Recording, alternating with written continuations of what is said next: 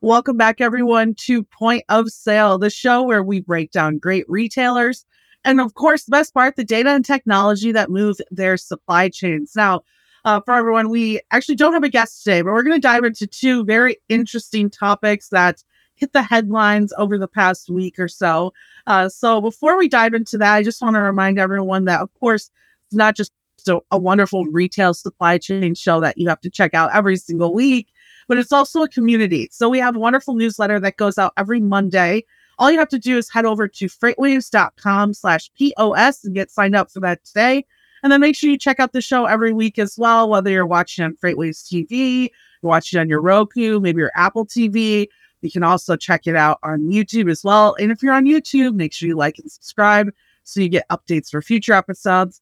And of course, you can check it out anywhere you listen to podcasts as well. So make sure you become part of our community though and head over again to freightwaves.com slash POS. Now, on to the big news of this week. Uh, we're going to start off with maybe a topic that you might not even realize is a retail item, and that's uh, the very Americanized thing of ice. Yes, that's right. ICE, ice. You know, the, the wonderful stuff that people love to chew on, that we have to have in our very, very cold drinks. I mean, to, to go through a few of them, right? Like there's there's all types of ice. Uh, there's Crescent ice that we all see, right, from our machines or fridges, etc. There's cylinder cylinder ice, I believe it's called, uh, which is the one where yeah, the little circle that you uh can uh, of course I usually get those I feel like at baseball games stuff like that. Crushed ice, which you can get out of your refrigerator. Who doesn't love that, especially with what looks like here some type of margarita. Uh, reusable ice, uh, which I'm I'm not gonna say I'm not a fan of. Uh, it seems weird. It, I don't want this plastic sitting in my drink, but hey, it's there when you need it. There you go. Now, the grand ice that we all love and adore, of course, is this nugget ice, right? It's in Chick fil A drinks, it's in Sonic drinks, it's in the best cold beverages. And it's even so popular nowadays that people are buying it on Amazon machines to just make crushed ice or uh, nugget ice. It's, it's literally the best. Everyone can agree. If you did a poll, I would say most people would tell you nugget ice is the way to go. Well, one of our favorite coffee brands just announced this past week, Starbucks, that it's looking to switch to Nugget Ice. And I can't tell you uh, how hyped I am about this. Love Starbucks, love everything they do. Uh, and the fact that they're switching over to one of the best ices there possibly is, is very exciting. Now, I will say there is some debate right now of whether or not this is going to make your drink more watery, whether it'll hold like it normally does. And uh, I'll, I'll tell you this Starbucks is pretty pretty good at making sure the ice to coffee ratio is there. I believe over 67% of all of their drinks that they serve are end up being cold drinks. So let's let's let, let the pros do their thing. I I think it's a smart move and I can't wait till it hits stores near me. But as it brought this up, I was starting to research, you know, the actual history and of retail within the ice world because let's be honest, it's, it really is an American phenomenon. If you travel abroad to ask for ice is sometimes odd. They'll make you pay more. Uh, and uh, honestly, even nowadays, more as you go more west in America, it's harder and harder to get your hands on. So uh, why is this such an American thing? Why is this such a phenomenon? Well, that's because the retail ice actually started here in America with a man named Frederick Tudor, aka the Ice King. Look at look at that Ice King right there. Uh, that guy right there is who we have to thank for our Nugget Ice. So basically, how this happened is he was born in 1783 in Massachusetts. So I mean, we're talking a founding father situation. We signed the Constitution and we immediately went into the ice game. And in the early 1800s, he realized the need for ice. He was just he's kind of just walking around New England, because like, what else are you doing during those times? And was like, hey, like, there's just all this ice everywhere. Maybe someone else would want this for a pretty penny. And here's the thing the product at the time, especially, is like basically free. If you can get it out of the ground or get it out of the water and somehow transport it somewhere, which seemed like an insane idea to begin with, like uh, power to you, Frederick the Ice King. Go for it. So he did. And his first shipment went out in 1806. He filled that puppy up with as much ice as possible and moved his way to the Caribbean. And he actually did manage to sell enough for a profit. I mean, like besides the overhead of the bow, there's not much to it. Just get it out and get it moving. And over the years, he actually created a really interesting distribution center. He created ice houses, different types of packaging, uh, distribution centers all along the East Coast, and demand grew for it. I mean, uh, if you could, of course, for medical purposes, right? This is a huge deal. Preserving food, just like we look in our own supply chains now. By the way, go check out our uh, cold chain show by as we're talking about this. So preserving food, uh, medical purposes, but the most, and this is where I think it became an American thing, was the luxury, right, of having a cold drink. We all, it's it's that that showcase of power. That hey, we have ice. Oh, it, like for instance, if you go to a friend's house, aka actually you go to my house, I don't have an ice maker. I already feel below the rest of America on this one. Uh, I just have good old ice trays, which is just so sad. But at the end of the day, it does show off that that luxury, that uh, that high class of being able to drink a cold drink. Now, unfortunately, the Ice King died in 1864. His brothers took over and made it into a huge deal and, and really in the retail space as we see it today. In 2020, the ice uh, retail ice market is actually valued at 3.5 billion dollars. Yes, the thing that comes from the sky and freezes at some point of the year, well, if you're up north, it's worth 3.5 billion dollars. And it's got, and it's really insane. I mean, uh, to think about the different types of ice that we have now, uh, even artificial ice production, right? Which is how most of ice is made, right? We're not taking it from lakes or anything like that anymore.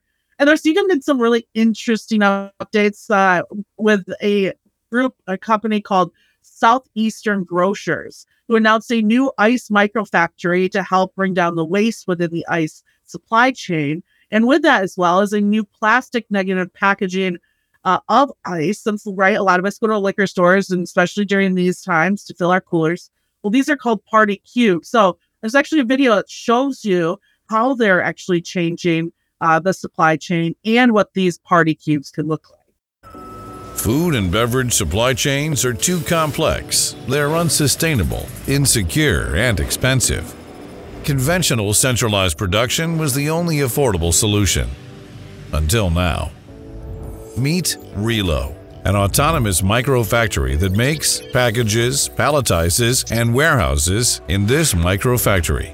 At distribution centers, shrinking all upstream supply chain steps and eliminating all middle mile transportation this plus automation means product costs drop and retailers capture more of the value chain while meeting ESG objectives, creating a one stop journey from DC to store or consumer.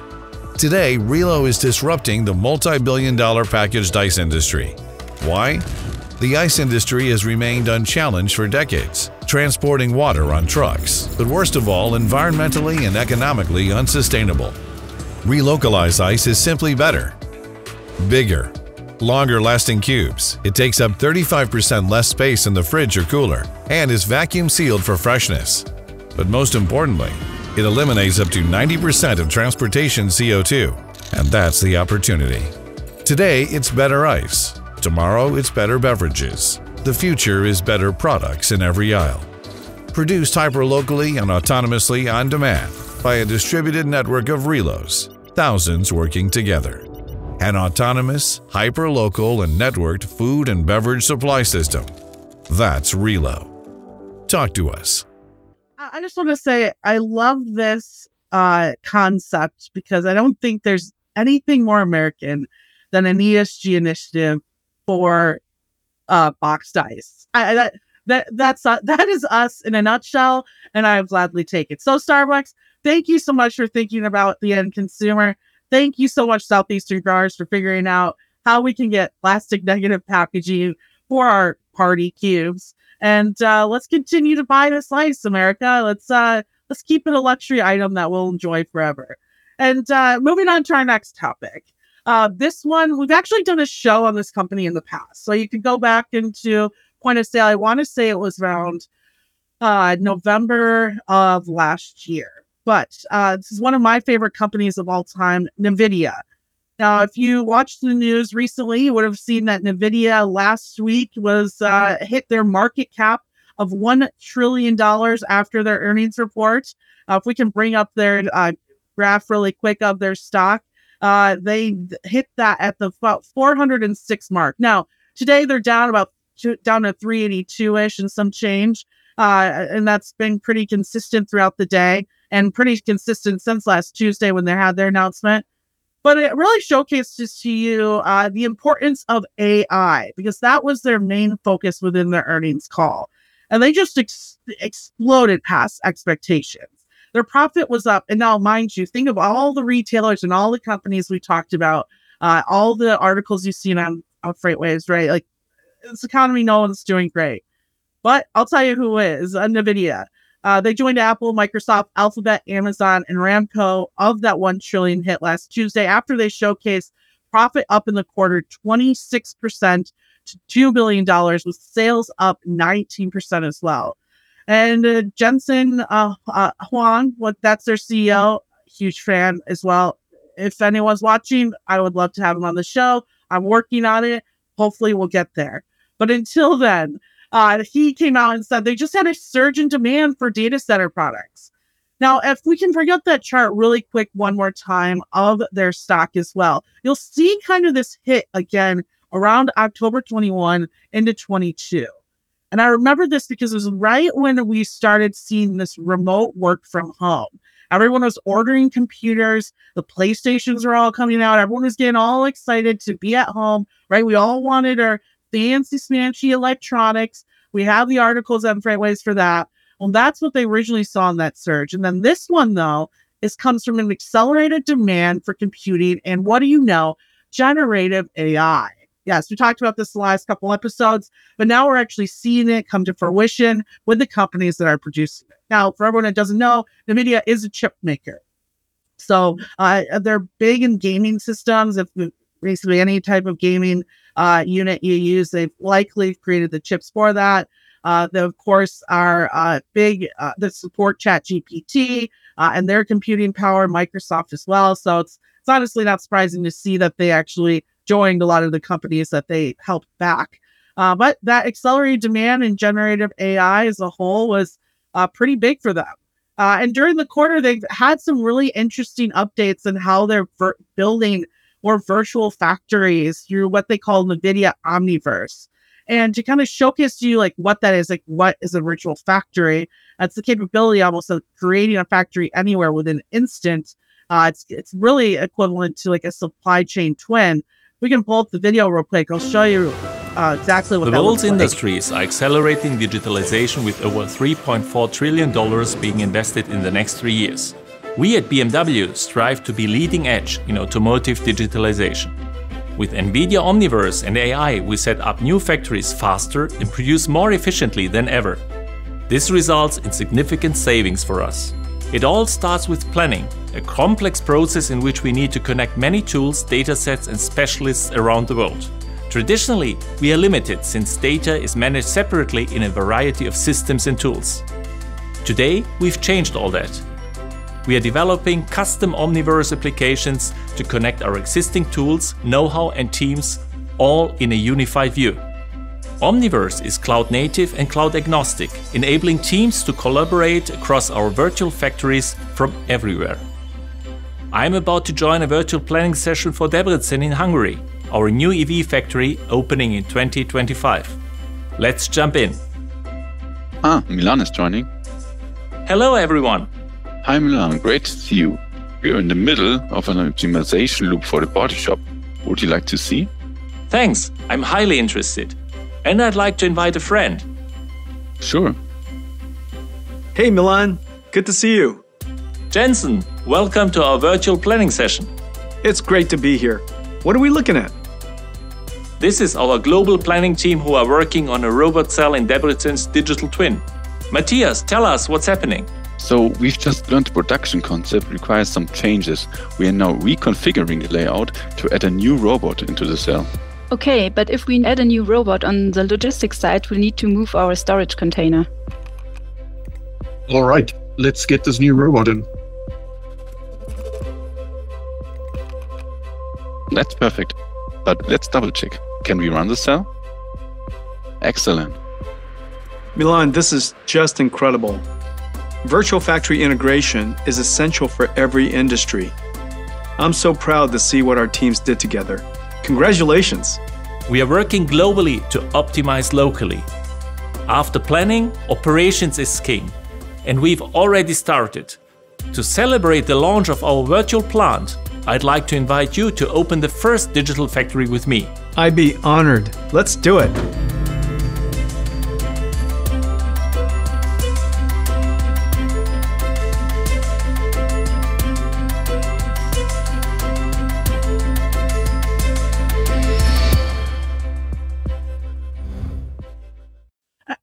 Say, uh, us freight technology companies out there take note of that because I think when we take away all the buzzwords, that right there is a really great way of showcasing exactly what your technology is doing. And it's super cool. I mean, that I when we talk about retaining people within our industry and retaining uh, different types of new roles and jobs like that, uh, who wouldn't want to work in a space like that? That is incredible. So uh, I think that showcases to you exactly why NVIDIA, if the, just that's just one um uh, one concept that they've worked with with BMW, and they've opened up to a number of retailers in space as well, including I believe Walmart uh, has worked with them in the past with their Omniverse too. I mean that that could save plenty of time right there. How many people were in that call? They didn't have to send to the factory. Uh, we're talking about air costs, hotels, all that jazz and that got done in seconds. So it's incredible what the decision making capabilities can be when we actually use AI and computing power to the best of their abilities. Now, the back and forth on especially this big bump in NVIDIA is can they keep up with the production and the need of this as well? Now, uh, I've written about the semiconductor space in the past and, and chips as well. And to throw some more data at you, uh, the Semiconductor Industry Association says that global demand for semiconductors over the next few years is going to be increasing by 10 to 20% and growing 5% annually until 2030. But in order for us to keep up with that manufacturing, we would need to increase our current capacity by 56%. That is why we have the CHIPS Act, the creating helpful incentives to produce semiconductors for America in service. Why we see Intel and a number of big producers coming to America. And that's a lot of what kind of the push is on NVIDIA. Can Jensen Huang keep up with demand? Now, in an interview just yesterday, he said that yes, he can. Now, uh, Jensen, to give you some background, is Taiwanese. He grew up in Taiwan. He's got a very, very, very close relationship with Taiwan Semiconductor Manufacturing, which actually they produce a large majority of all the semiconductors used today. Uh, and they also actually hold a lot of the intellectual property behind being able to create those, which is a, a huge part of the uh, semiconductor process. And so I, I believe him, and I think that he does have that strong uh, connection. He also mentioned that in a crazy scenario, they do have partnerships with Samsung and Intel for future chip making needs. So uh, he's not concerned too much about it, but I do want to give you kind of a, a little bit of an outlook of what the semiconductor production looks like and, and how it, it can be difficult to maneuver if something were to go wrong. Now, silicon, of course, is one of the most common substances on our planet, and it makes up 90% of our Earth's crust. So to say that we can't find the high grade silicon product for is uh, not true. And actually, most of it comes from quartz rocks from our quarries, uh, quarries here in America. Uh, one of the biggest locations that, that uh, we pull it from is from uh, Spruce Pine in North Carolina. And they take uh, over 66 million pounds of silicon and makes billions of microchips uh, throughout each year. Now, in order to achieve that wafer of a chip, though, the silicon crystal, they use a special method uh, that actually takes uh, quite some time to create it. It's very, very intricate and a very intricate process. There was a, even a quote from Jensen where he said uh, that it's one of those materials that you make and it's hard to make the first time, let alone mess it up and have to make it a second time. And so it's it's very difficult, like we said, in order to produce these. It's nothing that you want to rush. Uh, it's very small. Uh, we're talking about uh, a product that's somewhere between 100 to 450 millimeters in diameter. So it's it's nothing that's uh, it can easily be built by someone who doesn't know what they're doing, and that's uh, another part of it too that we brought up is the IP behind it because there's somewhere between a thousand and two thousand steps. That's right, one thousand to two thousand design steps of to build these small circuits uh, and and build the integrated circuits that go into it as well. And because of that, there's different intellectual property rights that go into each of the different uh, designs that are, are, are available. Uh, and actually, it's the IP of it is America's fourth largest export uh, itself, which is is kind of interesting. Uh, nearly one fifth of U.S. semiconductor companies invest, uh, or one fifth of in their investment in a year goes towards the development and innovation of different semiconductors and the property of how to build them. Uh, so a- again, it's not an easy type of uh, supply chain that you can just enter. Uh, even though we are seeing a large amount of Chinese entrepreneurs entering the space, so when you see that um, the back and forth argument of could China become more of a uh, user and consumer of semiconductors compared to the US, that's where that's coming from. Because there is an expedited amount of Chinese, uh, again, entrepreneurs who are developing their own process of making semiconductors. And that is what sounds like is uh, NVIDIA's biggest fear, you could say. Now, again, for those Chinese producers, they would like most likely need to go to uh, Taiwan for those services, which is also talk about geopolitical issues, a problem within itself. So, again, I think I do trust uh, Zheng's idea when it comes to his partnerships and what he's been able to build with his supply chain. I think he's got it on tight. He's got a very interesting story. I'd highly suggest you kind of look into the background of how he built NVIDIA because it is a really cool entrepreneurial story. And maybe one day if we get him on the show, because I'm manifesting that destiny right now, if we get him on the show, he can tell you himself. But again, go check it out. Uh, again, I'm not a uh, stock professional or anything like that, uh, but it is interesting to see their growth. And it's always good whenever you see stocks move up the way this is this has.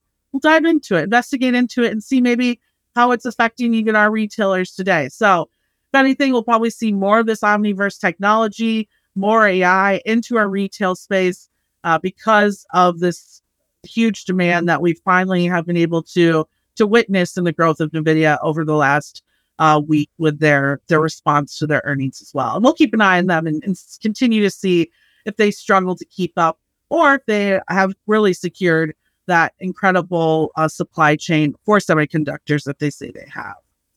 And that's pretty much it for today. But I'm really excited, you guys, because it's uh, just about to be June tomorrow, which means we are less than 20 days away. we're at 20 days today, I guess you could say, to our event in Cleveland, Ohio. I'm super excited. The future supply chain. Yes, this was our Arkansas event last year. We brought it up to pretty close by me. Oh, who doesn't love a Great Lake? Cleveland this time of the year is like, oh, it's be such great weather. Uh, so everyone go ahead to live.freightwaves.com. Go check out the amazing speakers, the rapid fire demos we have coming up.